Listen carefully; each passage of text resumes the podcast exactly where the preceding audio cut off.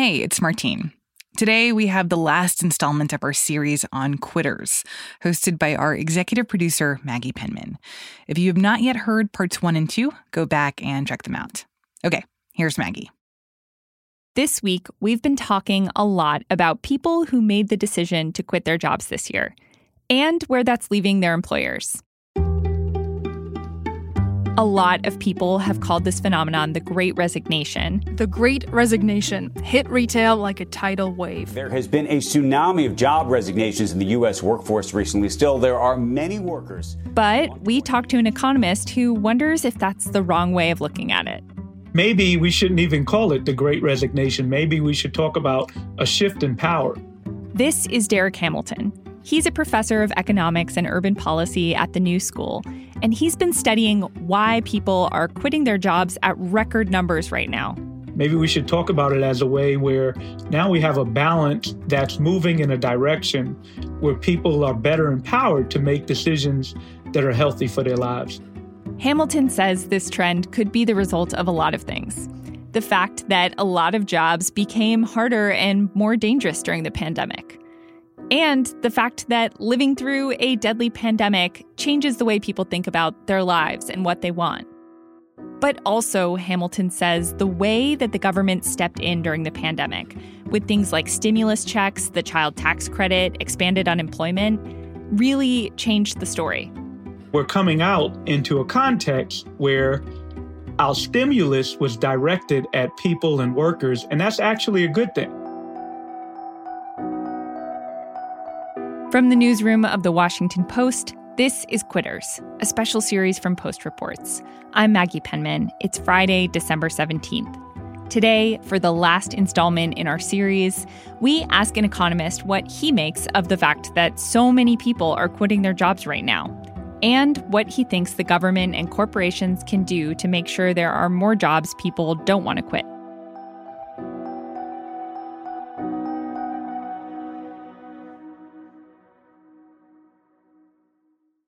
If you want to understand what's going on with the labor market right now, Darrick Hamilton says you actually have to go back and look at what happened after previous recessions. During the Great Recession of 2007 and 2008, the government took a very different approach to stimulating the economy. In 2007, 2008, we were still in the nomenclature that if we bailed out banks, that that would trickle down to all of us and uh, rebound our economy. And in fact, it did. We didn't go into a Great Depression, but we should recall that we had a drawn out recession and we had a long recovery. And we ended up with what some people characterize as an oxymoronic ending of a recession, but in a jobless way. So, in other words, the economy started to tick back up, but employment rates didn't rise accordingly. In comparison, we had a very quick recovery with this pandemic. We had a record low level of duration in terms of recession. So if you add that context and you look at something like quit rates, two things come into mind. One, if you're comparing it in a historical context, this is somewhat unprecedented. And then two, it's not necessarily a bad thing that workers are empowered so that they're not working in bad jobs, jobs that have low wages or jobs that put them at health risk. So, what have you noticed about people who are quitting their jobs right now? Are there trends we've seen in who is quitting? You know, in general, younger people have higher turnover rates in the workforce compared to other demographics. But it is a scenario where it's not just younger people, it is uh, more middle aged people that are also quitting their job at, at higher rates than, than what is typical the big question is is this something generational, a generational shift? I'm inclined to believe that there is a generational shift. And I don't think that it's disaggregated or unlinked from larger phenomena that we also observe taking place. For example, we see more protest amongst younger people. Perhaps this is a political shift in their ideology where it is not simply a job, but it is a job with power, a job with dignity, you know, there's good jobs, bad jobs, and no jobs. And what we should be striving for is good jobs. And younger people perhaps are making a shift in recognizing that it isn't just simply having a job, it's having a job that's well paid, it's having a job with decent benefits. And the employment shouldn't be separated from justice in general. Have we seen something like this before? Have we seen any other great resignation? You know, as economies tick up, as wages start to rise, we see that people are more likely to resign from their position and frankly have other opportunities pursue better jobs so it's not unusual it's not unprecedented i guess what might be unprecedented is the uptick the percentage of people that are actually uh, resigning their jobs but it is an uptick within a context that's unusual to begin with the shortest recession that i have ever seen a recession that was brought about from a worldwide pandemic in which in this country there's already been 800,000 deaths. And again, this is not unlinked from employment that even if we look at some of the sectors where we're seeing resignations, a lot of it is high customer contact.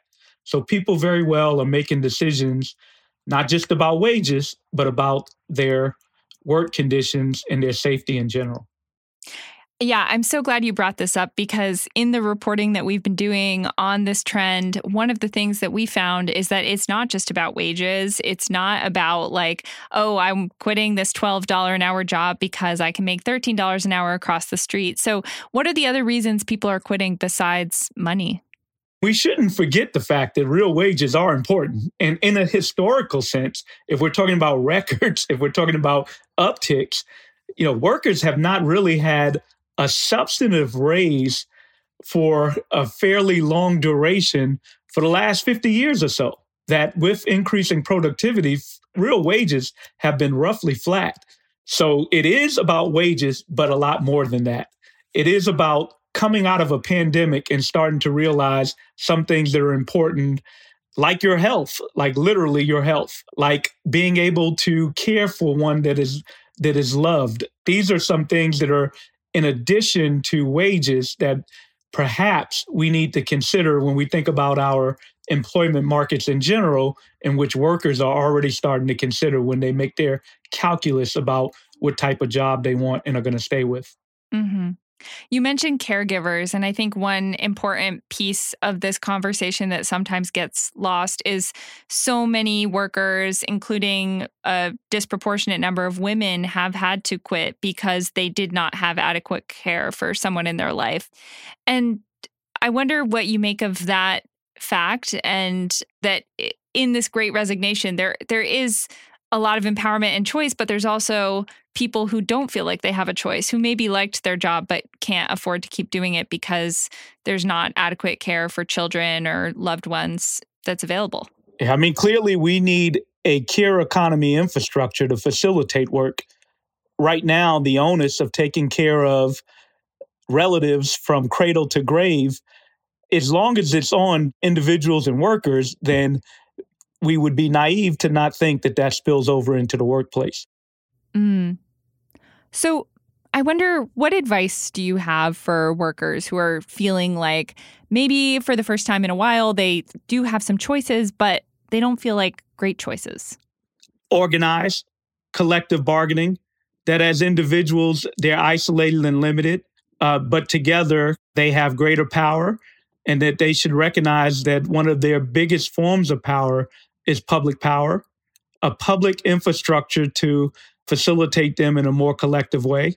I think those are critical. You know, and I, I want to also point out a cautionary tale as we think about this moment, which is the impending benefits cliff that is on the horizon. The fact that at some point, some of the moratoriums around uh, student debt, around evictions, they're looming. And if we don't do anything about it, then this moment of a ray of hope can be doomed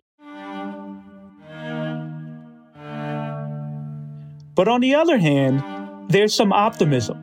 There's some optimism as, you know, in New York, my understanding is for the first time, we have Starbucks workers who have organized into a union. Um, and that's not isolated. We see activity of worker organization all across the country. It wasn't so long ago that workers organized in places like West Virginia around education, teachers organized. So collective bargaining and a movement amongst workers to redress that 50 year trend of increasing productivity but not being realized amongst real workers is indeed a real possibility. After the break, what this newfound power means for workers across the country. We'll be right back.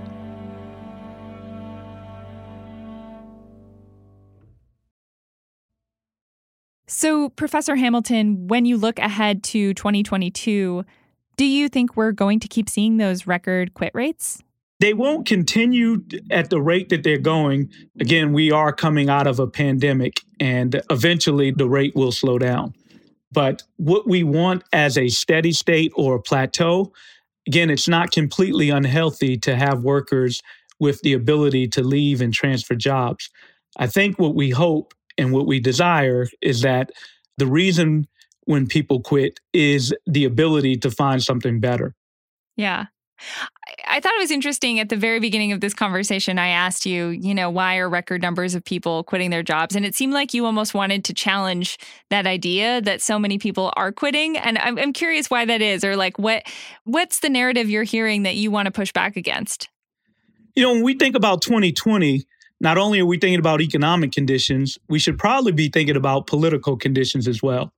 And one of the points I'm trying to make is that it was a public sector that facilitated people to be able to engage with employers with greater power than in the past that is related to some of the, the high quit rates.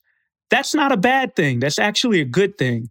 So I'm really concerned about narrative. And this brings us back full circle because if the narrative is not right, then some of the power that was granted to workers as a result of you know a political change very well could be taken away so rather than thinking of it as something bad a great resignation we really should be characterizing it as a rebalance of power a rebalance of power that frankly empowers people to make decisions as it relates to their employment that are more beneficial to themselves. This is the beginning. We need a lot more. So, is your fear that big companies are saying, like, oh, the government gave people money and so they quit their jobs. And so we should not let the government give people money, as opposed to saying, like, oh, wow, when people have a choice, they don't want to work for us. And maybe we should make it better for them. exactly. So, as we think about narratives. If we think of this as a problem that employers are facing and we need to do something about it, you know, that could be a problematic narrative because the point is if you want to hire workers, pay them more, improve their working conditions. And that's why we need that historical context because we have not had that in a long time. The narrative within the country has been one of what's good for corporations is good for everyone the framing that corporations are the great job creators. Again, when we say job creators, we need to be talking about what type of jobs. Are they good jobs? Are they bad jobs? And the evidence is that, you know, we have not had job increases in wages and conditions commiserate with the resources that have gone into the employment sector or the profits earned by the capital sector or firms in general. One of the things that we heard from a lot of people we talked to, whether they worked at a big corporation or a little like mom and pop place, they really wanted to be treated with more respect at work. And I'm wondering if that's something that you see as part of this trend. You know, we need to think about this in a larger context. We've already made the point about real wages being roughly flat for the last 50 years. We've also seen an upsurge in mortality rates. If you unpack some of the mortality statistics where a lot of it was related to things like alcohol use, things like drug use. And they labeled this death of despair. And these are ailments, illnesses, mortality that are not separable from social conditions. And I think this is the larger point. The larger point is rather than thinking about workers as simply cogs on the wheel, we need to really consider their humanity we need to really consider the fact that we spend a lot of time of our lives in a job. And for a well functioning society, those jobs not only need adequate wages, those jobs need proper working conditions. And if we're observing an uptick in quit rates, perhaps it's symptomatic of something that is deeper than that simple statistic. It's emblematic of workers now having the agency to bargain better and to change the trajectory towards what we really should be aiming towards, which is jobs with dignity. Darrick Hamilton is a professor of economics and urban policy at the New School. This episode was produced by Ariel Plotnick, Emma Talkoff, and Rennie Svirnovskiy, who also mixed and scored. It was edited by Reena Flores. That's it for Quitters, this special series for Post Reports. Thank you so much for listening. If you recently quit your job or you're thinking about it, we would love to hear from you. Send us an email to postreports at washpost.com, or even better, record a voice memo and send that to us. We may use it in a future episode. Our supervising senior producer is Reena Flores. Our editors are Alexis Diao and Ted Muldoon. Our producers are Linah Mohammad and Jordan Marie Smith. Ariel Plotnick and Rennie Svirnovskiy are associate producers. Sabby Robinson and Emma Talkoff are assistant producers. Sean Carter is our engineer. The post director of audio is Renita Jablonski. And I'm Maggie Penman. Martine Powers will be back on Monday with more stories from the Washington Post.